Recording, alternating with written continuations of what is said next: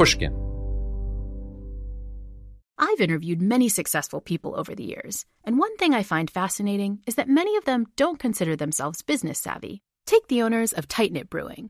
They turned to Chase for Business for everything from banking and payment acceptance to credit cards, and do all of it in one place with the Chase mobile app. And that's helped these brew loving friends turn a passion into a business. Learn more at chaseforbusiness.com. Make more of what's yours. Chase mobile app is available for select mobile devices. Message and data rates may apply. JP Morgan Chase Bank, NA member FDIC.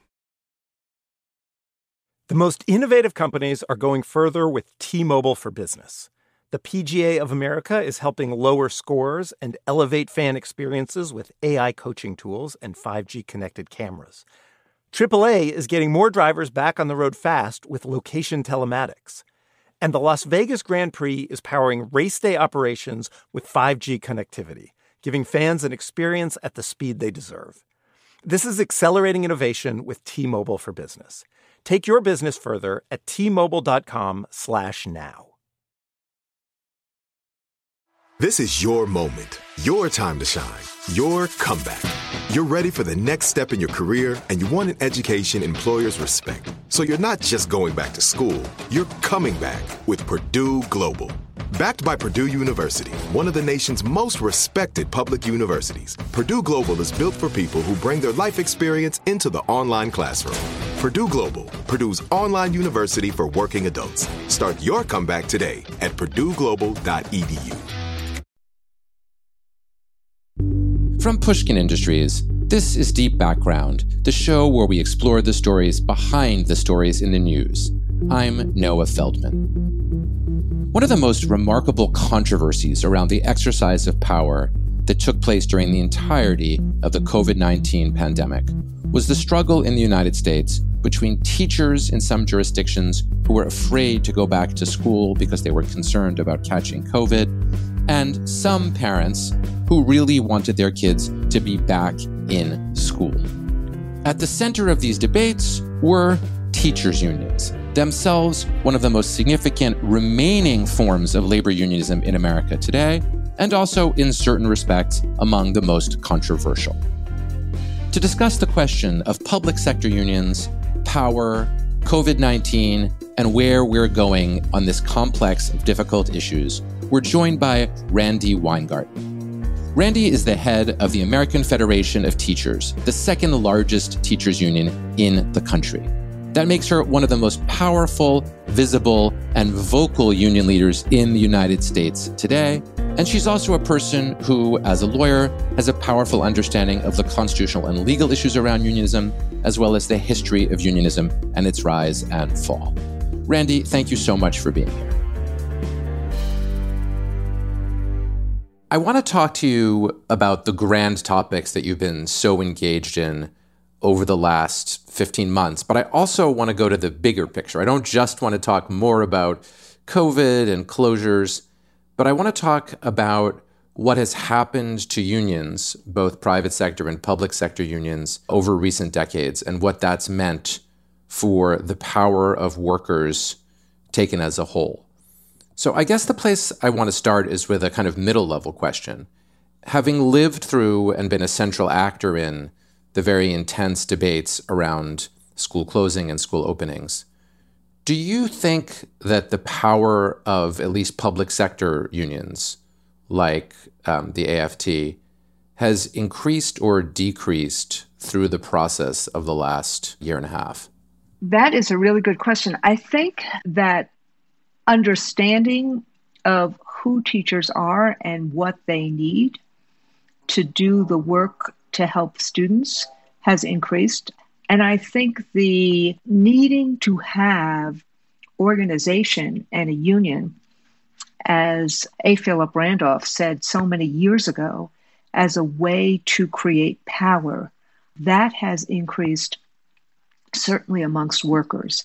If you watch what the right wing does. Certainly, our power has increased, but oftentimes, what the right wing does is to pretend we have far more power than we really do to try to slay that, as opposed to actually listen to what we're saying. So, on balance, I think the answer is yes, but it's certainly not enough power to actually ensure that working people and working communities, particularly parents, kids, and those who make a difference in their lives, like teachers and emergency medical workers and meat packers and things like that, had the safety conditions that they needed for us to actually navigate through COVID better than we did. Is it fair to say, Randi, that in just about every case, at least the ones that I know of, teachers' unions in the end won the fights about back to school? Right? I don't know of an instance, but maybe I'm wrong, where a union was essentially coerced back to work when it wasn't ready to do so. Or do I have that wrong? I think where there were unions that had decent relationships with parents and with superintendents, and in states that understood that safety was a real concern, like safety was the way back in. I think that we did win because we were able to show that safety was the way back into schooling, not the obstacle to schooling. But there were lots of different places across the country where there are no unions and where governors pretended that COVID didn't exist. But where there were unions, where people saw that safety really was the way in, I do think we were able to reopen schools safely for in person learning. The issue about in person learning was never the debate and the, dis- and the dispute. Any educator pre COVID would have told you how important in person learning was. I do think that COVID has made the case for why unions are important because who else is going to protect the safety and well being of the workers and of the people who use public services and who use private manufacturing services like beet processing plants? Randi, what do you think of as the costs of those victories? So I hear you saying, and this sounds sensible to me, that both for people who are in unions and for people who need them but aren't in them, the, one of the big lessons of COVID was without a union to protect you, you can be put in a situation where you have to return to the workplace under conditions which you don't experience as safe. And that seems like a powerful argument. On the other hand, there was pretty clearly some public backlash, at least among upper middle class parents, about the thought that the school unions, the teachers' unions were too powerful in the sense that there was a genuine dispute about whether kids should go back to school and when. And as you were saying, the unions did, for the most part, win those fights. Now, I, obviously, one of the things about exercising power is you can't make everybody happy all of the time, and you have to act on behalf of your constituents. But I'm wondering how you think about the overall costs to teachers' unions of the victories that you won. Again, conceding that they were victories and also that it was probably good that you won. Nevertheless, there are still some real world downsides. So, look, I think that the fact that you saw the tensions between parents and teachers were really terrible. This is part of the reason why you hear me hesitating when somebody says, Is it a win? Is it a loss? Teachers want what kids need. And most of the time, for us to be successful in educating kids, parents need to be our partners. So when you see dissonance in that, and that there was a real disagreement, particularly you saw in upper middle class households, that is a real problem. And we need to reconnect together. But I think what also happened is that you see the inequality of how COVID affected people. Because in Black and Brown communities, where COVID affected people much more lethally, you see much more of a shared understanding. And frankly, in poll results that we've seen, we've done parent polling with several other groups, there's overwhelming support in that polling for educators, for education unions, and for public schools. So I think you saw a real divide based upon how COVID actually impacted people's personal health and their communities' personal health. In places where it didn't have the kind of impact, you saw real friction. In places where it had real impact, you saw much less friction because there was a shared lived experience. And I think that the last thing I'd say is one of the things that we saw that was done better in other countries than in America was that in other countries, the public health concerns and the honesty about them and the transparency about it and how to deal with the public health concerns created a shared community, which it didn't in the United States. Do you think that the sense that many teachers have of not being fully appreciated in all that they do, that is to say, not having the, the, ordinary person understand the full range of things that teachers do, was exacerbated by the struggles that in some places, as you were describing, did happen over COVID? I mean, I certainly had the sense from my friends who are public school teachers that they felt much more misunderstood even than they usually do in this last period of time.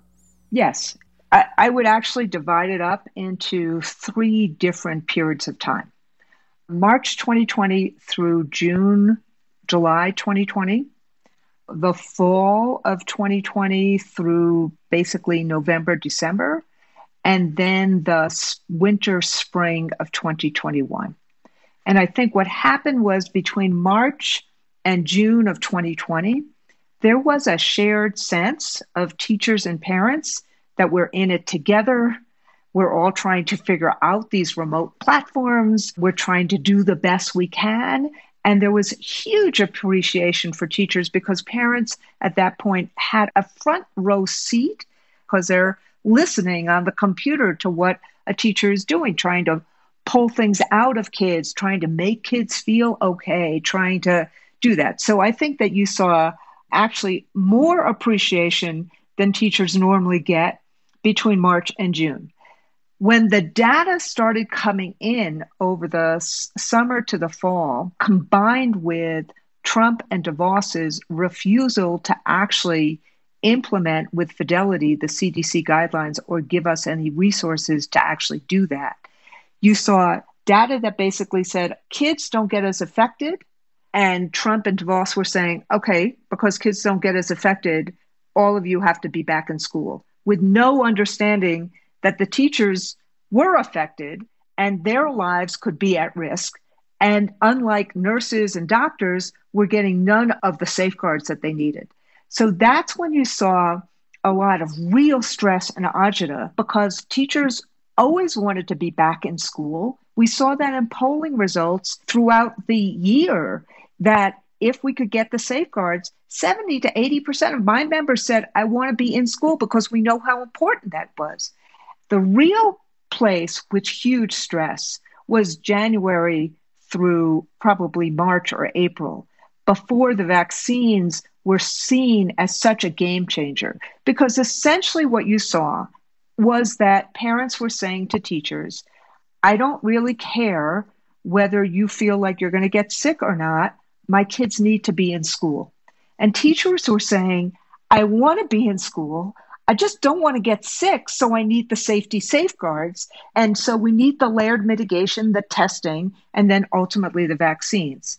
And so by April and May, things had really flipped around. But January, February, March were very tough. I love that analysis. Do you think part of what was so bad January, February, March of 2021 is that there was also an emerging view, which I think is still not definitively the consensus, but an emerging view among epidemiologists that at least for elementary school kids, they were very unlikely to be even asymptomatic carriers who were going to pass on COVID 19. When I speak to epidemiologists now about what could have been done differently, one of the things they say is we didn't know it at the time, but if this ever happens again, we might have been able to keep open schools uh, at the elementary school level. And so, was that part of what was happening at that period of time that that view was starting to filter through? I think that view had started to filter through last summer through September and October, which is part of the reason why we as a union kept saying, let's reopen elementary schools fulsomely and hang back on middle and high school. But I think the dissonance was that the government, the people who were supposed to be out there, basically saying, This is what we know about the science, this is what's happening. they weren't trusted for a whole mess of reasons. What you're seeing because of the disinformation in the United States is that you had lots of cross information. And I think that made things much, much worse. But we saw it as well in the battery of experts we were talking to. And part of what we were trying to do was create trust and transparency that if we had these safeguards in elementary schools, meaning the mask, the physical distancing, decent enough ventilation, that we believed, our union believed, I believed that we could actually keep people safe in elementary schools because of what the epidemiologists were telling us. Randi, drawing back a little bit from the particularities of the last you know year and change, and that must be hard to do, having been probably 24 7, 365 living through them. I want to ask you about the broader trend. Seen in, in sort of broader historical terms, the last 50 years have seen an enormous decline in the power of private sector unions that is, the unions that do their negotiating every day on the opposite side of the table from classic capital, right, from management of private entities. But while they have declined, public sector unions that negotiate typically across the table from governments have not declined to the same degree and in some ways have actually done reasonably well for themselves measured for example by the maybe not by the fight you had to go through over the last year and change but by your, your outcomes well let me just put it this way union decline didn't just happen simply because of globalization or because of the third and fourth industrial revolution there is a 50 year assault on unionization the managerial interests and capitalist interests in the country made a decision that shared prosperity was not one of their goals. Now, fast forward to now, people see, including many capitalists, that uh, when you have this level of inequity, there's a real problem in the country. And you have, frankly, the president who is more supportive of unions as an economic theory for lifting wages and lifting voices and prosperity of workers than probably any other president beforehand, inclusive of FDR. Now, what happened in the public sector is that take teachers who are now more unionized than any other group of employees. They understood that individually they had no power or very little power. And so they understood that getting together and trying to create some power was important in order to have better incomes, better conditions, and being able to do their jobs better. And so you see that as well with other public sector unions. But the point is, we do not have the kind of power that the right wing attributes to us. They attribute it to us so that they can try to slay us.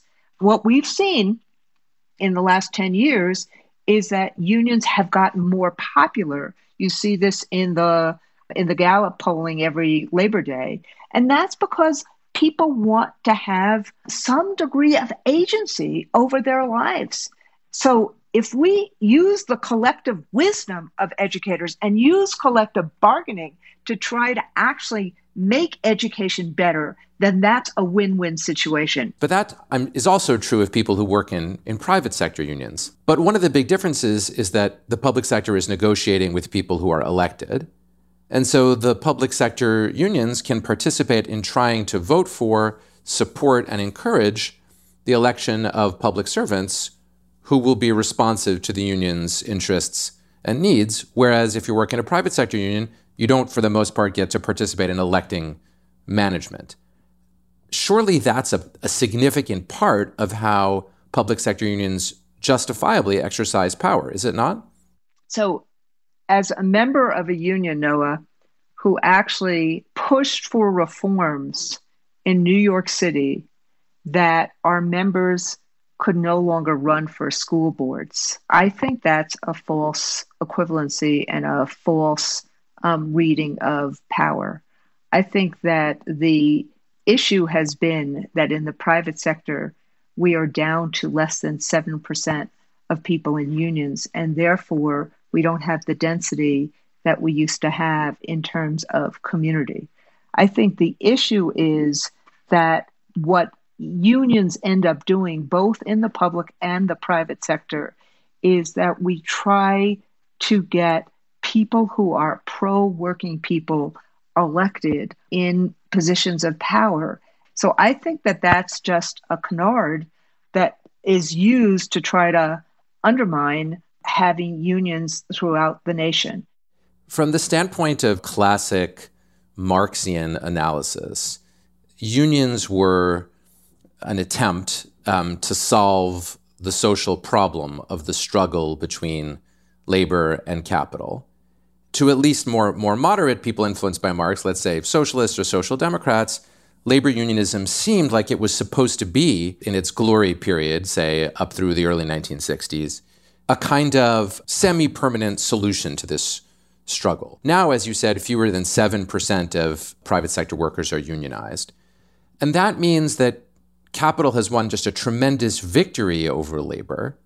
So, isn't that a tragedy from the standpoint of labor? I mean, doesn't it tell the story of labor unionism as mostly having succeeded for some period of time, but then historically no longer continued to succeed? With the public sector unions almost as a kind of accidental survival because they're not fighting against capital directly. So I'm going to I'm going to answer it in the same way as I answered it before, because I think that the labor movement in the United States is different than Marxian theology.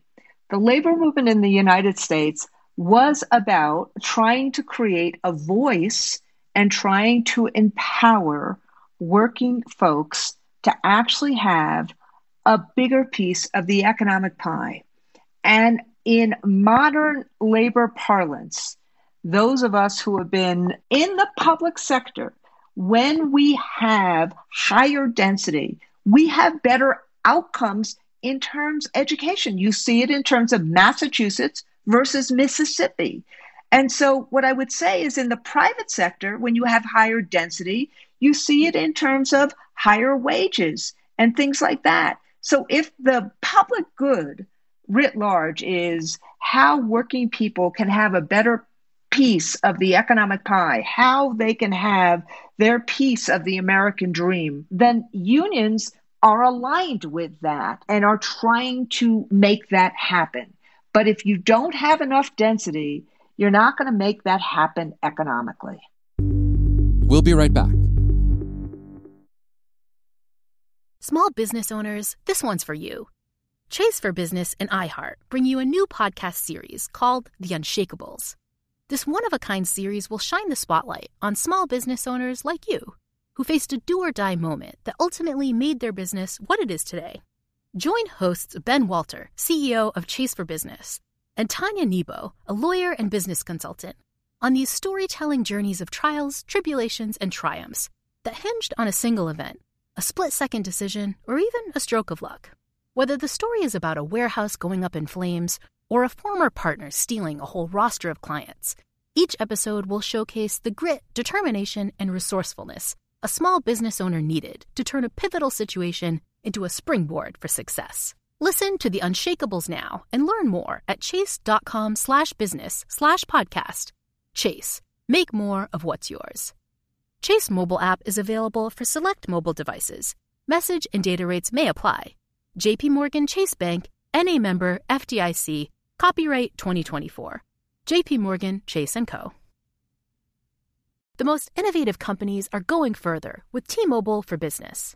The PGA of America is helping lower scores and elevate fan experiences with AI coaching tools and 5G connected cameras. AAA is getting more drivers back on the road fast with location telematics and the Las Vegas Grand Prix is powering race day operations with 5G connectivity, giving fans an experience at the speed they deserve. This is accelerating innovation with T-Mobile for Business.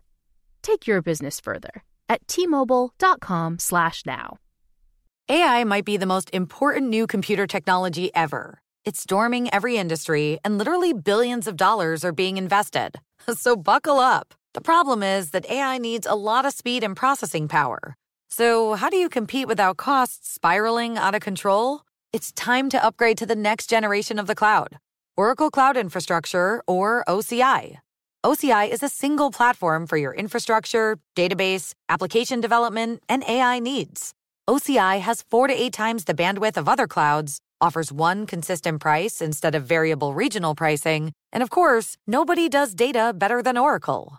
So now you can train your AI models at twice the speed and less than half the cost of other clouds. If you want to do more and spend less like Uber, 8x8, and Databricks Mosaic, take a free test drive of OCI at oracle.com slash strategic. That's oracle.com slash strategic.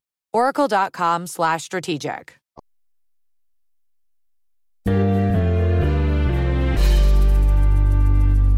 Randi, I want to ask you about something that's been very much on my mind in light of the debates over critical race theory in the 1619 Project. A, a number of states have adopted or proposed legislation that would prohibit the teaching of certain points of view, or at least uh, what they those statutes try to present as a certain point of view.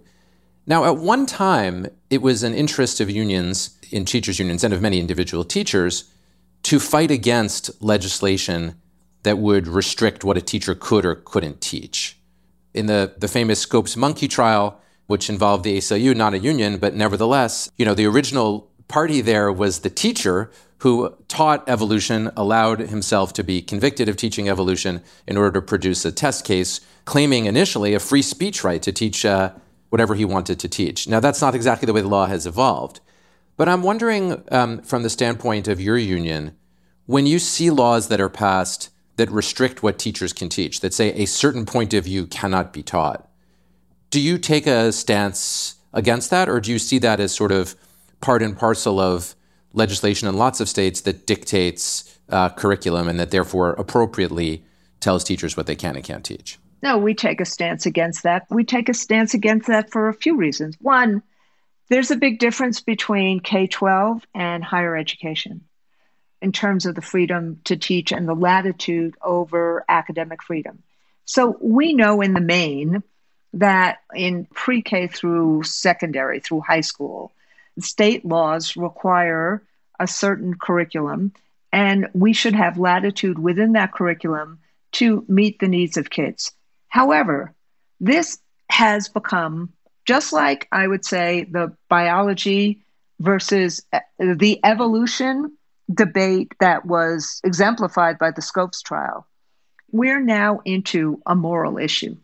And the moral issue is how do we teach honest history and teach the truth? And what these laws are actually doing is that they are limiting what our kids will get and mostly helping our kids become critical thinkers. And so I think that Mark Milley, head of the Joint Chiefs of Staff, said it incredibly well when he was getting roasted about why the military would engage in conversations about diversity and inclusion and dealing with racism. He wanted to understand white rage and he wanted to understand why there would be this kind of insurrection on January 6th that could have decimated our democracy. And that is the same thing that a high school teacher would want to do for our kids. We would want the weeks after January 6th to try to understand it, to impart that understanding to our students, not to tell them what to think, but to give them the skills and knowledge which means that you have to look at an issue from all sides, including what has happened in terms of our history. That necessarily can make people uncomfortable. So, what has happened here is that in this zeal to have a cultural war, what the what these laws are going to do are going to actually stop us or attempt to stop us from helping to teach kids how to think and to understand history. This is more reminiscent of what they would do in China than what we should be doing in the United States. Can I just ask before we close, Randi, how reciprocal do you think of this issue uh, as being? So, if there are teachers who teach a perspective on, say, the history of race in the United States that you and I would substantively disagree with and think is wrong, but which is a perspective of opinion, uh, of interpretation of facts rather than facts. And they're in school districts that have a curriculum that requires a different approach, uh, an approach that, say, you and I favor. Would you similarly, or would the union similarly support the rights of those teachers to express their opinions in the classroom? There's a difference, Noah, between I'm going to be try to be very clear about this. Telling kids what to think is not our job. Engaging kids in understanding critical thinking and being able to discern fact from fiction is our job. And so there are lots of different viewpoints in terms of this work. But basic integrity, basic honesty about facts that have happened in the past, there's a line there. So, for example, if someone is a Holocaust denier, I think that is inappropriate. Well, that's a matter, I think we can agree that's a matter of fact. Right. So, the issue here is you're talking about, for example, take 1619. Is that a fact that in 1619 was the first year that ships carried enslaved Africans to this country and using that as a jumping off point, I think that's perfectly appropriate. The issue about whether or not one then teaches is there systemic racism in each and everything that we do? I think that's something that happens in law schools and something that happens in higher education. But in K 12, we start with the fact of what enslavement was and what that means and what the effects have been. So, answer is I think we have to have a wide berth in terms of whatever people's personal ideology and opinions are, but ultimately we teach fact and the consequences of those facts, not our personal ideology. Randi, thank you very much for your uh, fascinating commentary there, and more importantly, for your hard work over the last year and for talking to me about these issues so frankly. Thanks, Noah.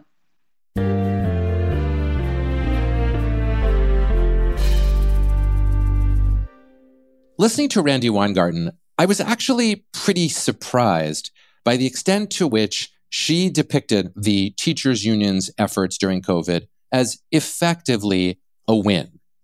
I understood her argument that if you're somebody who feels that you have no protection from your employer, COVID probably brought home to you very, very clearly the value of a union.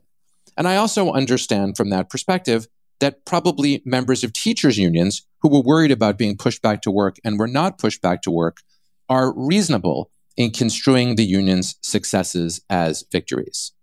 On the other hand, it also seems possible that losing a struggle with upper middle class parents who can be, even if they shouldn't be, disproportionately influential in local politics may actually be costly to teachers' unions when the time comes for the next big fight about working conditions and salaries. Randi was very forthright in acknowledging that it's important to control not only outcomes, but also narrative. And the challenge is to understand what the right narrative is to take away from COVID in that sense, it may be that her argument that COVID should best be understood as providing an opportunity to remind us of how important unions are is part of her very savvy effort to control the narrative in a way that will be advantageous to the unions. Similarly, I was struck by Randi's argument that the true job of the exercise of power today is to exercise power for the common good. The optimist in me and the idealist agrees with her entirely. In this day and age, you can't just win a fight and expect that to mean you're going to win in the long run. You need to win the fight and show the world that the fight that you've won has actually effectuated circumstances that are better off for everybody. My final thought is just an observation on how extraordinary it is that in this day and age, when fewer than 7% of private sector workers are unionized, public sector unions, such as teachers' unions, remain such an important, significant, and vibrant part of the American political scene. Whether you observe that split screen phenomenon from the left and see it as not enough, or from the right and see it as too much, it remains a fascinating aspect of how labor unionism has evolved in America and how it operates against the backdrop of power today. Randi has written an interesting article saying that by this fall, all schools should be open with everybody vaccinated and being tested. That's the right kind of optimistic note to remind me again that I'm trying to reformulate my COVID era sign off. So for today, let me say to you that until the next time we speak, breathe deep, think deep, and try to have a little fun. Deep Background is brought to you by Pushkin Industries. Our producer is Mo Laborde. Our engineer is Ben Tolliday. And our showrunner is Sophie Crane McKibben. Editorial support from Noam Osband. Theme music by Luis Guerra.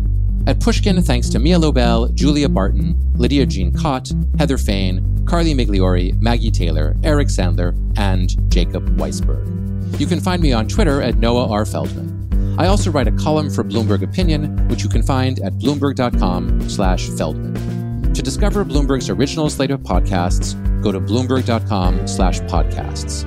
And if you like what you heard today, please write a review or tell a friend. This is Deep Background.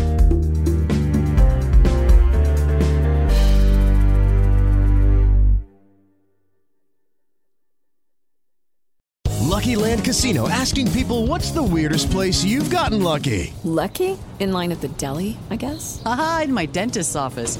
More than once, actually. Do I have to say? Yes, you do. In the car before my kids' PTA meeting. Really? Yes. Excuse me, what's the weirdest place you've gotten lucky? I never win and tell. Well, there you have it. You can get lucky anywhere playing at LuckyLandSlots.com. Play for free right now. Are you feeling lucky? No purchase necessary. Void where prohibited by law. 18 plus. Terms and conditions apply. See website for details.